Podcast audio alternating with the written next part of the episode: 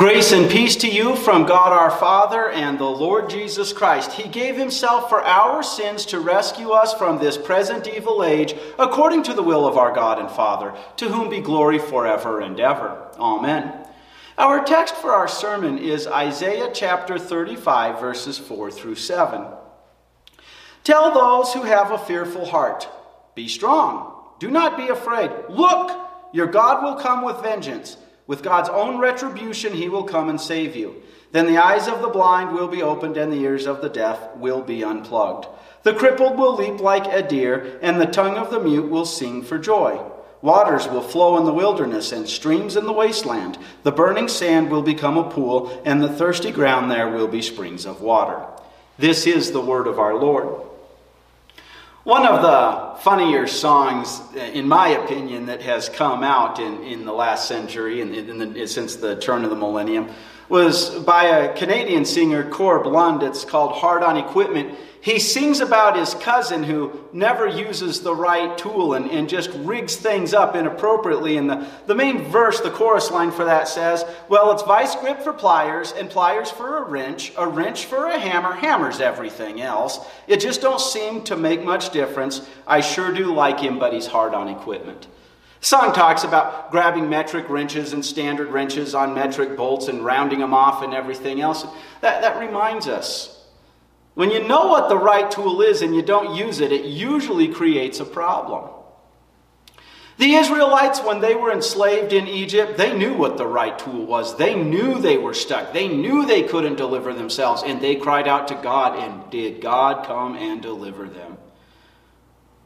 But then, when they get out into the desert, and the same God who had sent those plagues and parted the Red Sea and destroyed the greatest army at the time, the largest army at the time, they didn't believe he could possibly give them bread and meat.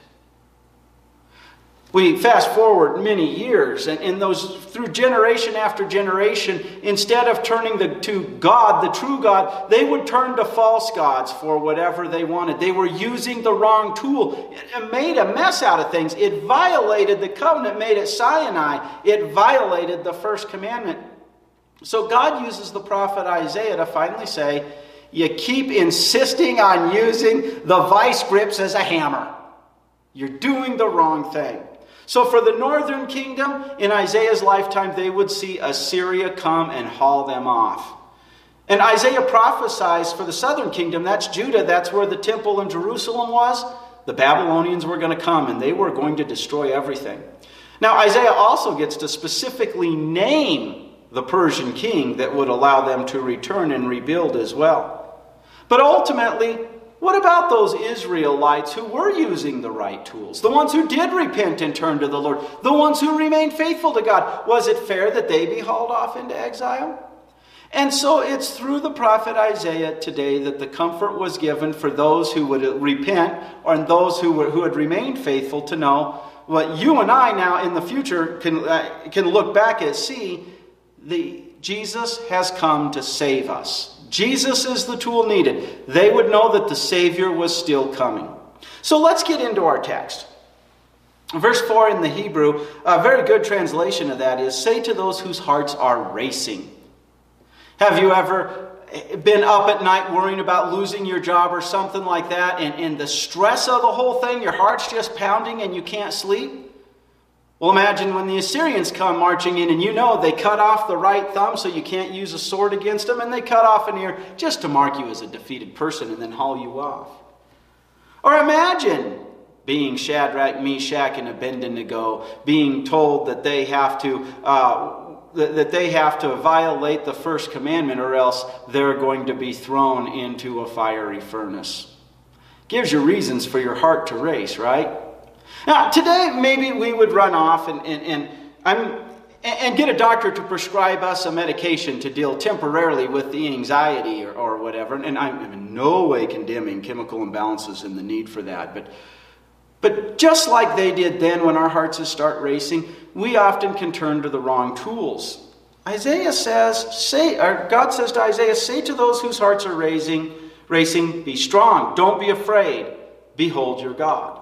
Now, he says be strong. He's not saying pull yourself up by your bootstraps, buck up and deal. This is actually Hebrew poetry, which does not translate into English. And you got to take the whole thing in one chunk. Be strong, don't be afraid. Behold, notice, look, your God. It's not find strength in yourself, it's look to your God. The Hebrew name used there, Elohim, one of the most common names for God in the Old Testament, comes from the root for strength. Elohim, the plural, saying, This is your triune God, Father, Son, and Holy Spirit working for you. And He's he is strength. He's all powerful, He's all knowing, and He's present everywhere. Don't turn to the wrong tools. Don't run off and, and, and, and ex- expect things that, that aren't designed to do what you need. When things like this cause your heart to race, immediately turn to God. Keep your eyes focused on God. He is your strength. Isaiah continues this poetic line by saying, Vengeance will come recompense from God, God Himself will come and deliver you. Isn't that interesting? The Israelites facing dictators who are coming to defeat them as God's chastening rod. What happens today when dictators are oppressing Christians and things like that? It's not for the Christians to try to kill them. God says, You leave that to me. Now, lots of times when you have cruel tyrants and things like that, God has a way of taking care of them in a way you and I never could. And even if He lets them live to a ripe old age, if they do not turn to the Lord for deliverance, they're going to spend an eternity in hell. Believe me, no matter what revenge you plot, it would you can't do that. And in fact, the idea of revenge, as much as we like to see people get their comeuppance, often is not very Christian. It's not very loving, is it? But one of the great acts we forget in God's uh, recompense, in his comeuppance, if you will, is how he takes, for example, a guy named Saul who's studying under the great Rabbi Gamaliel, and he's zealous to prove what a Pharisee he is, and he's hunting down Christians. Actually, was at the presence of many of them being stoned to death. And then God stopped him and made him the Apostle Paul. Isn't it amazing when God takes our enemies and makes them part of His bride, the church, makes them our brother and sister in Christ. That's not the kind of recompense our sinful nature would think of, is it? Their comeuppance is often to make them believers. And so, for example, the Apostle Paul in Antioch would, on his first missionary journey, would be drug out of the city, and himself, who had held the coats so the men could have their shoulders freed to stone the first Christian martyr, Stephen, he himself would be stoned. But God would keep it from killing him. And he would get up and finish his first missionary journey. Then he'd do a second, and then he'd do a third. So, God Himself will come and deliver you. We cannot help but to see the real tool we need when life is throwing its worst at us, when our hearts are racing, when people are persecuting us to be, for being Christians. God took on human flesh for you and I. And God, who took on human flesh for you and I to save us, is also ruling over creation for us. He comes with his own comeuppance. Jesus is the true tool we need. So Jesus Christ has come to save us. Leave the comeuppance to him. He's the right tool there. Verse 5 continues Then opened will be blind eyes, and deaf ears will be opened. Then the lame will be leaping like the deer, and the mute tongue will shout for joy. In our assigned gospel lesson, in our pericope for this Sunday, which is Matthew chapter 7, verses 31 through 37, we see one of the many times that Jesus directly fulfills this prophecy. In verse 35, we're told of the man who, uh, who, who, was, who was deaf. And if you're deaf, if you've been deaf your whole life, you can't speak because you can't hear the sounds, right? So we're told immediately the man's ears were opened, his tongue was set free, and he began to speak plainly. Now, God blesses science and doctors and stuff like that. And, and we've seen in my lifetime people who have, were born with a hearing problem, they couldn't hear, and, and they're able suddenly to hear the voice of those around them. But they still have to be trained how to speak. You do this when you're a child. There's a real miracle here. There's no, this isn't like the guy had some wax in his ears and Jesus managed to unplug it.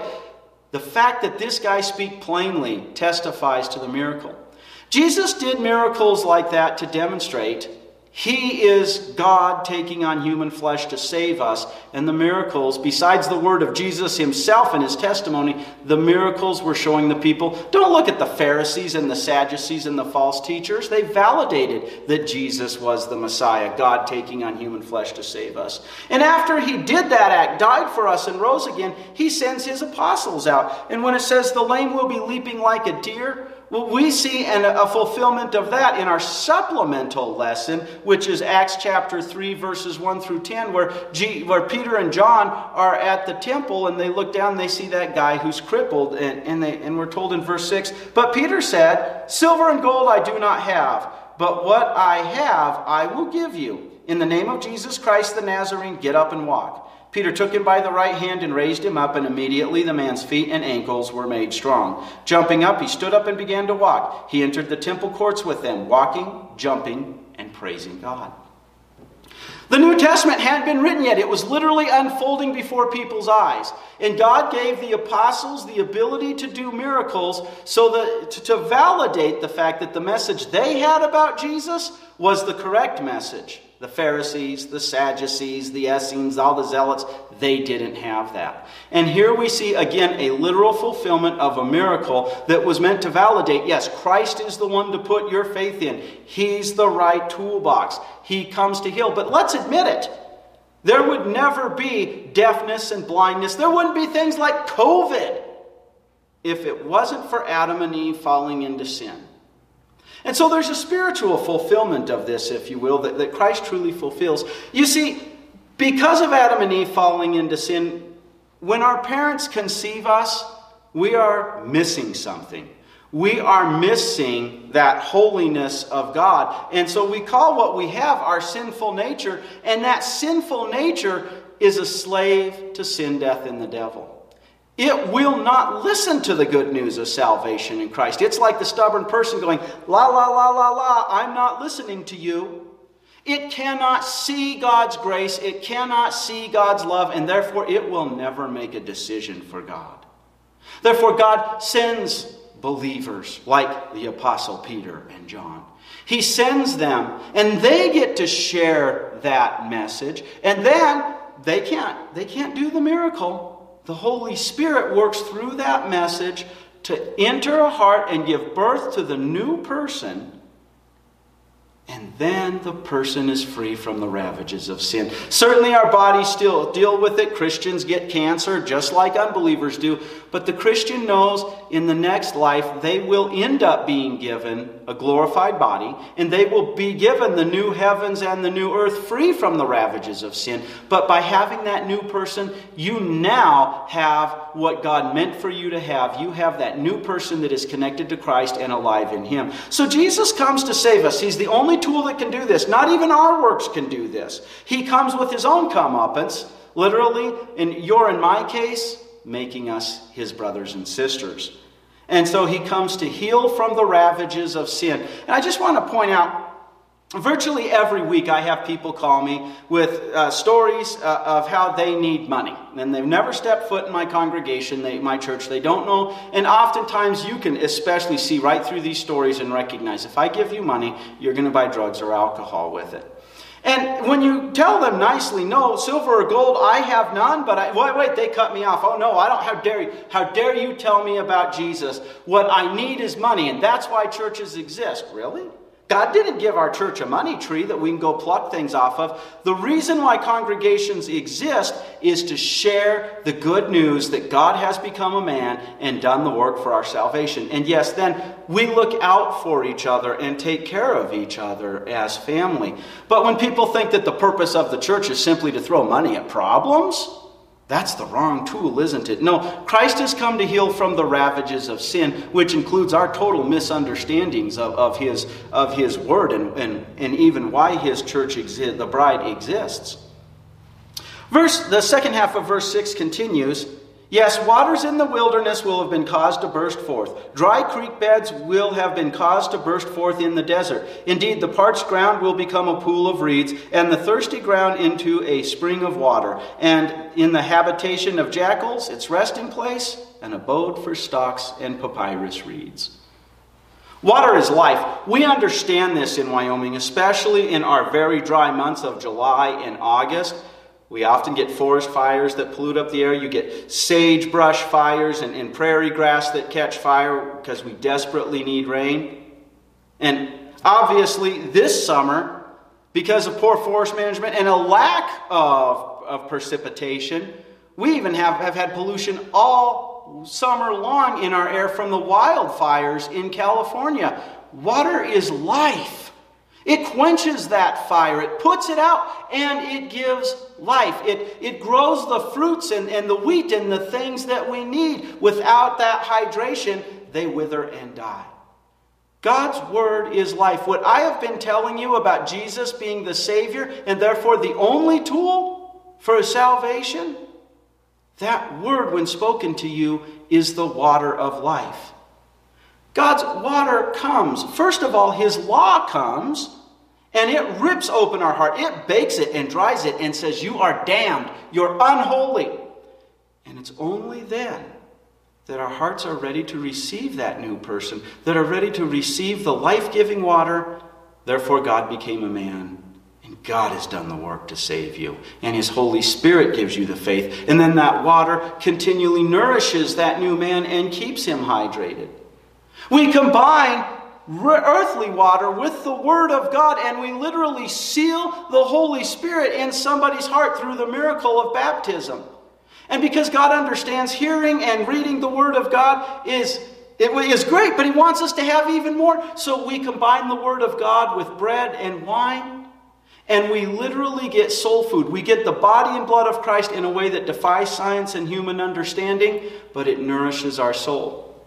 As a side note, I want to point out something here.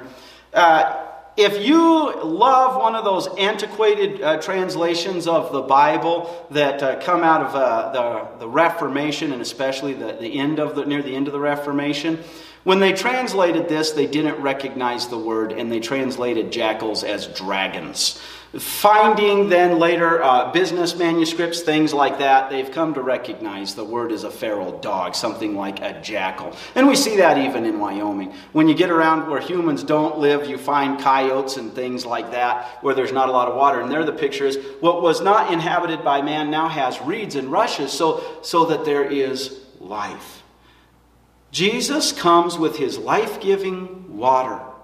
He doesn't just save you once, his word constantly comes and hydrates you, and then you bubble forth like a spring yourself because full of the glory of God, the love of God that, that, is, that you now have because of your new man, that love for God comes out of you, and the love of God comes, and you show love to your neighbor. And you get the privilege of sharing the good news of salvation in Christ with unbelievers. You get the privilege of bringing the word of God to your brother and sister in Christ and hydrating them as they also get the privilege of doing for you. I get a kick out of that Corb Lund song, singing about the cousin who's always using the tool in the wrong way and the wrong tool for the job and rounding off bolts and everything else. How often do we turn to the wrong things in life? And certainly, like when you have cancer, yes, God gave us doctors. Be good stewards of that. But don't trust exclusively in the doctors. If it's God's will, He'll bless those doctors. And if God sees that as a cross that He can use to hydrate you and serve for your good, the doctor's work, work might not be what God has in mind. And so, in everything we do, we turn to the right tool. Some people will use the law to try to for, motivate Christians and, and, and, to try to force people to love. The law always condemns. The, the law is a tool, but it's meant to dry up and crack the heart, the harden out of the heart so that it sees its dead. It's the life giving good news of salvation in Christ that removes sin and gives us salvation. And so we see the right tool is Jesus Christ. Jesus Christ has come to save us. He comes with his own comeuppance. And in your and my case, the blessing is that was to make us his brothers and sisters. He comes to heal from the ravages of sin, and so you and I are forgiven and alive now in him. And he comes with his life giving water that has created your new person and keeps you alive in him. Amen. Now may the God of hope fill you with complete joy and peace as you continue to believe, so that you overflow with hope by the power of the Holy Spirit. Amen.